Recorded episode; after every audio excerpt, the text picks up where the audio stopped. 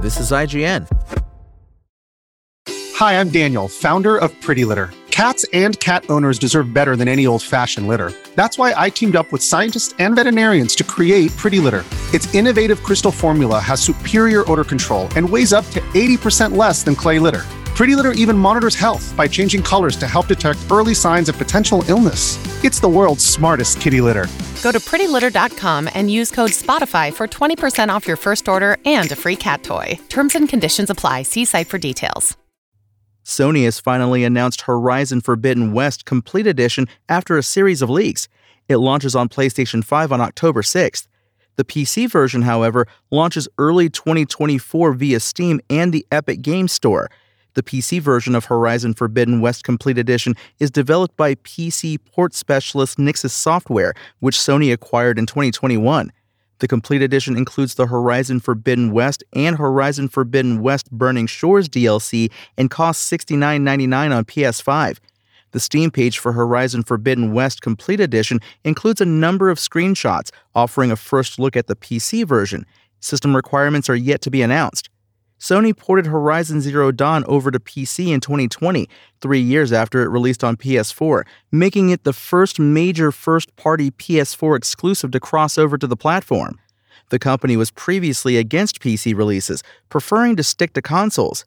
Forbidden West launches on PC two years after it came out on PS4 and PS5. Meanwhile, at Tokyo Game Show 2023, Microsoft announced Octopath Traveler 2 is finally coming to Xbox. Now, in a new interview, Microsoft has confirmed it has signed a deal with Square Enix to bring the role playing game to Game Pass.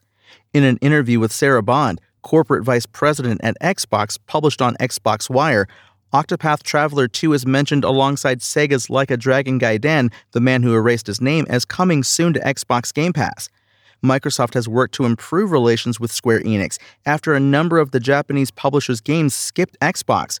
At Final Fantasy XIV FanFest 2023, game director Naoki Yoshida, or Yoshi P, welcomed Xbox boss Phil Spencer onto the stage, alongside Square Enix boss Takashi Kiryu, to celebrate the announcement that Final Fantasy XIV is finally on its way to Xbox consoles after years of PlayStation console exclusivity.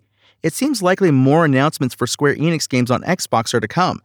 During the recent FTC versus Microsoft trial, it emerged that Xbox had seriously considered buying Square Enix in 2019. Thanks for listening to IGN. My name is Tony Jackson, and for the latest console updates, visit us at IGN.com. Spoken Layer. Want to learn how you can make smarter decisions with your money? Well, I've got the podcast for you. I'm Sean Pyles, and I host NerdWallet's Smart Money Podcast. Our show features our team of nerds, personal finance experts in credit cards, banking, investing, and more. And they'll help you make the most of your money while cutting through the clutter and misinformation in today's world of personal finance. You'll get clarity on strategies to help you build your wealth, invest wisely, shop for financial products, and plan for major life events. Listen to NerdWallet's Smart Money Podcast wherever you get your podcasts.